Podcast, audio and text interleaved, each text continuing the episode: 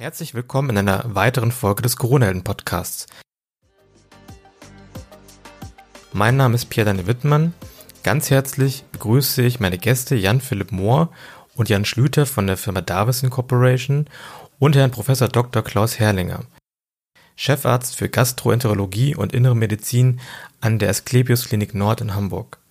Das Softwareunternehmen Davis wurde 2015 von den drei Deutschen Jan Philipp Mohr, Jan Schlüter und Ingo Nadler in San Francisco gegründet und entwickelt auf künstlicher Intelligenz basierende Systeme und Anwendungen. Aktuell entwickelt Davis in Kooperation mit der Asklepios Klinik Nord ein revolutionäres System zum Schutz von Ärzten, Pflegepersonal und Patienten vor Infektionen mit Viren und Bakterien in Kliniken. In sogenannten Hygiene-Checkpoints wird mit Hilfe von KI und optischen Sensoren in einer Art Schnelltest überprüft, ob Ärzte und Pflegepersonal ihre persönliche Schutzausrüstung korrekt angezogen haben. Ja, äh, Pia, vielen Dank, äh, dass du äh, uns die Möglichkeit gibst, über diese Initiative zu sprechen und vielen Dank noch einmal für die, für die Vorstellung. Ähm, ja, wie ist ähm, die Story hinter Darvis, um mal ganz kurz einen, Einblick zu geben? Darvis ist ähm, unter dem Namen Hashplay vor mittlerweile, glaube ich, fünfeinhalb Jahren ähm, als US-Firma im Silicon Valley gegründet worden, und zwar von drei äh, deutschen Gründern. Wir sind mittlerweile vier, aber das kann ich gleich noch mal kurz erzählen. Von diesen drei ursprünglichen Gründern sind jetzt zwei mit dir hier im Podcast, nämlich der Jan Philipp und meine Wenigkeit. Und wir haben damals unter dem Firmennamen Hashplay äh, einen komplett anderen Ansatz gehabt als den, den wir heute hatten. Unser Ansatz war im Grunde Live-Gaming ähm, in Virtual Reality. So ein bisschen der Twitch Gaming-Ansatz, also Twitch in VR. Ähm, nun, das ist schon ein paar Jahre her mittlerweile und der, wie man bekanntlich weiß, ist der VR- und AR-Markt nicht so wirklich geflogen, wie man sich das erhofft hat. Und ähm, wir haben aber damals ähm, nicht aufgegeben, sondern stets geguckt, wie können wir äh, Wertschöpfung für Kunden erreichen und haben dann nach einigen Kurskorrekturen und Produktanpassungen ähm, letztendlich ähm, den Weg gefunden über ähm, ja, das Stream von Virtual und Augmented Reality in Richtung äh, digitale Zwillinge. Wir haben zum Beispiel äh, Kunden wie Airbus und die Messe Berlin als große Kunden gewonnen. Und für Airbus in dem Fall hatten wir damals die Kitchen Galley in VR nachgebaut. Und wir haben zum Beispiel für die Messe Berlin einen kompletten digitalen Zwilling des kompletten Messegeländes inklusive der 27 Hallen nachgebaut. Ähm, das heißt, also wir hatten schon ein, ein, eine eigene Transformation äh, innerhalb des Unternehmens, die uns zu dem Punkt gebracht hat, wo wir sind. Und wir sind im Grunde genommen jetzt zu einer Computer Vision Company gereift. Und in diesem Zuge haben wir dann auch einen weiteren, sag ich mal, Gründer an Bord geholt, mit dem wir das ganze Thema, was wir heute äh, machen, ähm, äh, umsetzen. Und zwar, du hattest ja eben schon gesagt, wofür steht Darvis? Darvis ist ein, ein, ein, ein, ein Name, Data Analytics Real World Visual Information System. Da ist auch der Name Programm. Und ähm, ja, und was machen wir im Grunde genommen? Wo bringen wir sogenannten Value zum Kunden? Denn das fragen wir uns stetig und das ist auch ein Prozess, der immer weitergeht in unserem Hause sozusagen. Was macht Davis? Wir geben Räumen und Objekten eine Stimme.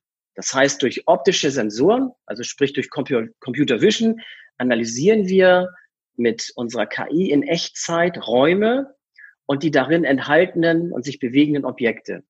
Und durch die Analyse dessen, was passiert und durch das Visualisieren der daraus gewonnenen Informationen können wir Prozesse sichtbar machen. Wir können Effektivität steigern. Wir können nicht produktive Zeit reduzieren und wir können Prozesse automatisieren. Und das sorgt natürlich dann für eine kontinuierliche Qualitäts- und Prozesskontrolle. Wir sind aber keine, wie, ja, wie wir gerade gesagt haben oder wie ich gerade gesagt habe, wir kommen eigentlich ja gar nicht aus dem äh, Krankenhausumfeld, da sind wir erst seit anderthalb Jahren. Weil wir wurden angesprochen äh, und die haben gesagt, Mensch, das, was ihr macht, das würde doch eigentlich auch ganz gut im Krankenumfeld, Krankenhausumfeld passen. Und haben uns da so ein bisschen mit beschäftigt und haben festgestellt, ja, genau das was, was in der Logistik oder in dieser Prozessoptimierung außerhalb eines Krankenhauses gut funktioniert, kann in dem Ökosystem Krankenhaus oder in der Szene Krankenhaus äh, gut funktionieren. Und wir haben uns natürlich angeschaut, was gibt's denn da schon für Marktteilnehmer? Da gibt es Marktteilnehmer, die halt diese gesamten Prozesse mit RFID-Lösungen ähm, ähm, schon ganz gut ja, beherrschen will ich nicht sagen, aber äh, beleben, um das so zu sagen. Und was wir festgestellt haben, Mensch, die können ja erkennen, was ist da und wo ist was. Und da haben wir gleich gemerkt, dass da eine Limitation ist. Und wir können nämlich nicht nur das Was und das Wo durch unsere Lösung erkennen, sondern auch das Wie. Ein Beispiel nehme ich gerne. Ähm, ähm, ich sehe, dort ist ein Bett. Also ich sehe dort den Ort, ein Bett. Und was ist es? Ein Bett. Aber ich kann auch noch mit unserer Lösung erkennen, wie ist es denn? Es ist sauber, es ist schmutzig oder belegt und kann dadurch diesen Status letztendlich ähm, äh, feststellen. Und so haben wir festgestellt, dass wir in diesen Markt eigentlich sehr gut reinpassen. Das so ein bisschen zur Vorgeschichte von Davis und warum wir heute hier sind. Jetzt stelle ich, stelle ich mir die Frage, wie es denn ähm, aktuell in den Krankenhäusern aussieht. Wie wird denn bisher sichergestellt, dass das Krankenhauspersonal ihre persönliche Schutzausrüstung äh, korrekt angezogen haben? Gibt es da irgendwelche standardmäßigen Prozesse? Ja, ich glaube, da kann man vielleicht so ein bisschen muss man noch mal ein bisschen was ausholen zu dem äh, SARS-CoV-2-Virus. Es ist ein hochinfektiöses Virus, was durch Aerosolbildung ähm, übertragen wird und ähm, wo man sich über den Kontakt von äh, Schleimhäuten und insbesondere durch die, das Einatmen dieses Aerosols infizieren kann. Das heißt, es ist extrem wichtig, dass man, bevor man in den Bereich dieser schwerkranken Patienten geht, sich diese Schutzkleidung sicher anzieht ähm, und äh, sicher geht, dass man die empfindlichen eigenen äh, Körperpartien ähm, geschützt hat. In dem Fall von SARS-CoV-2 ist es halt eine Schutzbrille, eine Schutzhaube, eine FFP2 oder FFP3-Maske, ein Schutzmantel und in erster Linie Handschuhe. Ähm, und sowohl im An- als auch im, vor allem im Auskleideprozess spielt die Händedesinfektion eine große Rolle. Und wir haben das natürlich mit analogen Mitteln versucht zu standardisieren. Wir haben äh, eine Fotodokumentation, wie man sich an und auszieht, in den Schleusenbereich gehängt. Wir haben einen großen Spiegel aufgestellt, einen Standspiegel, sodass sich der Mitarbeiter in diesem Spiegel selber sehen kann und nochmal die Kleidung kontrollieren kann. Und es findet dann nochmal eine Kontrolle über einen zweiten Mitarbeiter statt, dass der zweite Mitarbeiter dem ersten Mitarbeiter praktisch das Go gibt, dass er die Schutzkleidung richtig angezogen hat. Das ist aber natürlich sehr zeit- und auch sehr personalintensiv. Wie lange dauert es in so einem Durchschnitt, bis ich diese persönlichen Schutzausrüstung angezogen habe? Beziehungsweise ähm, wie oft muss denn diese persönliche Schutzausrüstung ähm, wieder ausgetauscht werden? Das kommt ein bisschen drauf an. Also wir haben in unserer Klinik, wir sind eine der größten Kliniken in Hamburg, eine zwei extra Stationen für diese Patienten eingerichtet. Auf der einen Station sind Patienten, bei denen wir einen Verdacht haben. Auf der anderen Station sind Patienten, bei denen das Virus nachgewiesen ist. Wenn wir natürlich mit Verdachtsfällen zu tun haben, dann wissen wir ja zu dem Zeitpunkt noch nicht, ob der Patient infiziert ist oder nicht. Das heißt, beim Betreten jedes einzelnen Zimmers müssen wir die Schutzausrüstung, mit dem wir in Kontakt zu dem Patienten treten, wechseln, damit wir nicht das Virus gegebenenfalls von einem Patienten, der infiziert ist, auf einen übertragen, bei dem wir einfach keine Infektion feststellen werden. In dem Bereich, wo wir nur Patienten mit nachgewiesenem Virus haben, können wir natürlich von Zimmer zu Zimmer gehen, weil ja alle den, das gleiche Virus haben. Da geht es in erster Linie nur um den Personalschutz. Der, auf der anderen Station geht es auch um den Patientenschutz. Das An- und Ausziehen, also sagen wir mal das Anziehen der Kleidung, dauert vielleicht zehn Minuten inklusive der Kontrolle. Das Ausziehen mit ausführlicher Händedesinfektion sicherlich auch zehn bis 15 Minuten. Das sind ja schon sehr, sehr erhebliche Zahlen, wenn ich mir vorstelle, dass man, ähm, wenn es ein bisschen, bisschen stressiger wird im Krankenhausbetrieb, dass man da auch ähm, ja deutlich an, an, Zeit, an Zeit verliert. Ähm, wie ist denn die Kooperation zwischen Davis und der Asklepios Klinik Nord zustande gekommen? letztendlich kennen wir uns schon länger über verschiedene Ideen, die wir haben. Mehr aus dem Bereich Logistik, Bettenlogistik, das hatte Jan ja schon angesprochen, aber wir haben uns auch Gedanken gemacht, wie man ähm, Sterilisationsprozesse optimieren kann, wie man Vollständigkeit von bestimmten OP-Kapazitäten äh, testen kann, bevor ähm, die OP-Instrumente in den OP gehen. So, über solche Dinge haben wir gesprochen und ähm, Ideen entwickelt. Und letztendlich ist dann im Zuge dieser Corona-Krise die Idee aufgekommen, ob wir dort auch kooperieren können, ähm, wo uns künstliche Intelligenz vielleicht helfen kann, unsere Prozesse zu optimieren. Und wie eben gerade dargestellt, ist dieser Prozess des An- und Auskleidens der Schutzkleidung essentiell, relativ zeitintensiv und vor allen Dingen braucht es irgendwie diese Kontrolle und wie du gerade schon richtig gesagt hast, wenn es denn hektisch wird, dann ähm, und man vielleicht auch zu einem Patienten mal schneller rein muss, dann äh, kann es schon mal sein, dass man einfach einen Teil dieser Schutzausrüstung vergisst in der in der Hektik. Und ähm, von der Idee her, sich dann vor diese optischen Sensoren zu stellen und dann einfach noch eine Sicherheit zu bekommen, dass diese optischen Sensoren ähm, einem das grüne Licht geben, dass man alles korrekt angezogen hat, ist schon eine sehr reizvolle Vorstellung. Danke, Jan. Wie ist denn, wie ist denn, wie weit ist denn die Digitalisierung in den Krankenhäusern vorangeschritten? Ähm, ich möchte sagen, Klaus, das kannst du bestimmt gleich noch ein bisschen besser ähm, äh, erläutern oder mich ähm, ähm ergänzen. Ich glaube, dass die, dass das Krankenhaus Ökosystem oder dass das Krankenhausumfeld noch in den Kinderschuhen steckt, wenn es um äh, Digitalisierung oder digitale Transformation ähm, geht. Ich glaube, dass da noch wahnsinnig viel Luft nach oben ist. Es gibt immer noch wahnsinnig viele manuelle Prozesse, zumindest so haben wir das festgestellt. Ähm, und viele manuelle Prozesse bestimmen halt, halt heute auch noch den, den, den Krankenhausalltag. Es gibt natürlich auch Vorreiter in diesem Markt. Ne? Ähm, um jetzt auch die Asklepios-Gruppe in dem Fall auch zu nennen. Es gibt also auch natürlich Vorreiter, die sich zutrauen, in diesem Markt First Mover zu sein äh, und auch im Grunde Investitionen tätigen, um halt diese Transformation einzuleiten. Aber im Grunde genommen würde ich sagen, dass das nicht für jedes durchschnittliche Krankenhaus in Deutschland zutrifft.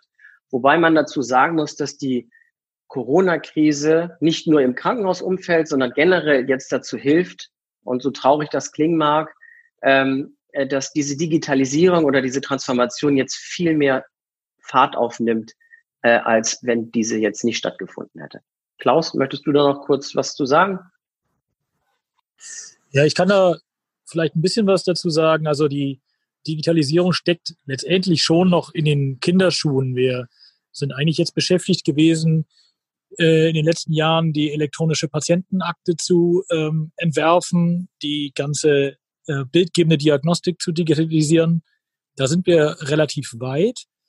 Ähm, wir merken jetzt aber auch in der Corona-Krise, dass es einfach ähm, nicht angebracht ist, sich in der alten Old-Fashioned Version zu treffen in großen Kreisen und großen Meetings und ähm, lernen jetzt gerade auf die harte Tour, wenn man so will, ähm, über Skype oder ähnliche Plattformen in Telefonkonferenzen einzutreten. Das ist sicherlich eine ganz neue Erfahrung. Auch die Tumorkonferenzen, die bei uns normalerweise an einem großen Tisch stattfinden, ähm, finden momentan über Skype-Konferenzen statt. Und es ist neu, es ist spannend und es zeigt, was eigentlich auch alles geht und von welchen alten Zöpfen man sich eventuell auch trennen kann. Aktuell werden ja die Hygiene-Checkpoints ähm, am Health Innovation Port von Philips getestet. Ähm, was muss ich mir denn genau darunter vorstellen, unter diesen Hygiene-Checkpoints? In erster Linie geht es darum, dass wir sogenannte virtuelle Schleusen errichten. Das heißt, ähm, es werden auf Basis von anonymisierten Kameradaten wird ein Perimeter definiert, ähm, in dem man freiwillig hineintreten kann. Und dann wird einem direkt Feedback gegeben, ob jemand die richtige äh, Schutzbekleidung äh, trägt auf der einen Seite und er aber auch richtig trägt. Also das wird dann validiert und der Prozess geht sogar noch weiter, dass halt validiert wird, ob derjenige auch äh, im Zuge des Hygieneprozesses auch äh, die, die Desinfektions äh, äh, Handspender benutzt hat zum Beispiel. Das heißt, es hängt, das, was man von außen sieht, ist praktisch nur eine, ein optischer Sensor, ähm, der aber, wie gesagt, voll anonymisiert äh, die Person als solches nicht erkennt, sondern sich lediglich auf die Objekte und die einzelnen Parameter der Sicherheitskleidung beschränkt, sowie der Aktion des Benutzens des äh, äh, Seifen- bzw. Äh, Hygienespenders. Und dieses wird übersetzt und dann wird auf einem sehr einfachen Interface äh, Daumen hoch, Daumen runter gezeigt, beziehungsweise es wird auf äh, äh, einem Strichmännchen angezeigt, ob man eventuell den Handschuh nochmal nachziehen muss oder nicht. Wo du gerade von sprichst, äh, dass diese Daten anonymisiert behoben werden. Ähm, jetzt ist ja so, dass diese KI viele personenbezogene Daten ähm, verarbeitet und es hierfür sehr strenge äh, deutsche und europäische Datenschutzbestimmungen gibt. Wie stellt denn die KI sicher, ähm, dass die Daten datenschutzkonform ähm, erhoben und verarbeitet werden? Also, ähm, in erster Linie, erstmal erheben wir keine personenbezogene Daten. Das ist ganz, ganz wichtig. Also, das heißt ja erstmal, dass eine Speicherung stattfinden muss. Das ist das Erste. So, in der Echtzeiterkennung ist es so wie beim selbstfahrenden Auto, dass ähm, praktisch dieses Kamera-zu-Monitor-Prinzip überhaupt nicht stattfindet. Das heißt, alles das, was passiert, passiert lediglich in Avatar avatarisierter Form. Das heißt, es kann zu keinem Zeitpunkt festgestellt werden, wer wann wie irgendwo hineingelaufen ist. Das ist ganz wichtig, sonst wären wir nie in Krankenhäuser gekommen. Also das ist ein, ein, ein Must-Kriterium, das zu keinem Zeitpunkt zurückgedreht werden kann und gesagt werden, naja, nee, aber hier der, der, der Klaus, der hat sich seine Hände nicht gewaschen. Ähm, damit würden wir durch keinen Betriebsrat kommen. Also wir müssen natürlich sicherstellen, auch ganz tief in der Architektur und auch im Design dieses Systems, dass das nicht möglich ist. Und darüber haben wir natürlich auch ähm, äh, viel rechtlichen Beistand bekommen, um zu verstehen, wo sind denn wirklich die entscheidenden Punkte, um zu verstehen, ähm, was ist erlaubt, was darf sein und was darf nicht sein. Und ein Teil davon ist das sogenannte Kamera-zu-Monitor-Prinzip. Ähm, das darf auf keinen Fall sein, weil man damit ja im Zweifel auch die Patientensicherheit gefährdet. Das heißt, wir haben ganz harte ähm, Auflagen, was wir machen dürfen und was wir nicht machen dürfen. Wie aufwendig ähm, ist die Implementierung dieses äh, Systems in den Krankenhäusern? Ist das relativ schnell hochgefahren oder muss man da doch äh, relativ ähm, viel Zeit und Aufwand investieren? Also, ich kann mal so ein bisschen was zur Technik sagen. Ähm, wir haben ja über die letzten ähm, anderthalb, zwei Jahre haben wir ja mit dem Vinzenz Krankenhaus in Hannover ähm, äh, das Thema Bettenlogistik ähm, auf Basis von künstlicher Intelligenz neu gelöst. Und ähm, im Zuge dessen haben wir eine Plattform gebaut, die es ermöglicht, ähm, sowohl Aktionen als auch ähm, Objekte sehr schnell durch verhältnismäßig wenig Trainingsdaten in dieses, in diese Checks mit reinzubringen. Ähm, das heißt, wir, wir können verhältnismäßig schnell ähm, neue Sachen erlernen. Ähm, was vor Ort gebraucht wird, sind wie gesagt die optischen Sensoren. Und äh, in dem Fall, weil Krankenhäuser ja besonderen Datenschutz bedürfen, wird in dem Fall keine Cloud-Analyse gemacht, sondern in dem Fall wird eine Vor-Ort-Analyse gemacht. Das heißt, es werden keinerlei Daten aus den optischen Sensoren übertragen. Ähm, und es hat natürlich auch einen Vorteil bei der Geschwindigkeit. Das heißt, es wird in Wirklichkeit nicht viel gebraucht. Zwei optische Sensoren, ein bisschen Netzwerk und im Zweifel einen Rechner, der diese zwei optischen Sensoren befähigt an, zu analysieren. Wann ist mit einem operativen Einsatz der Hygiene-Checkpoints in der Asklepios-Klinik ähm, Nord in Hamburg zu rechnen? Also geplant ist in den nächsten äh, sechs Wochen ähm, oder fünf bis sechs Wochen. Ähm, aber das hängt natürlich davon ab, wie gut das jetzt äh, läuft. Aber wir sind eigentlich sehr guter Dinge. Vielen herzlichen Dank an euch drei für das Interview.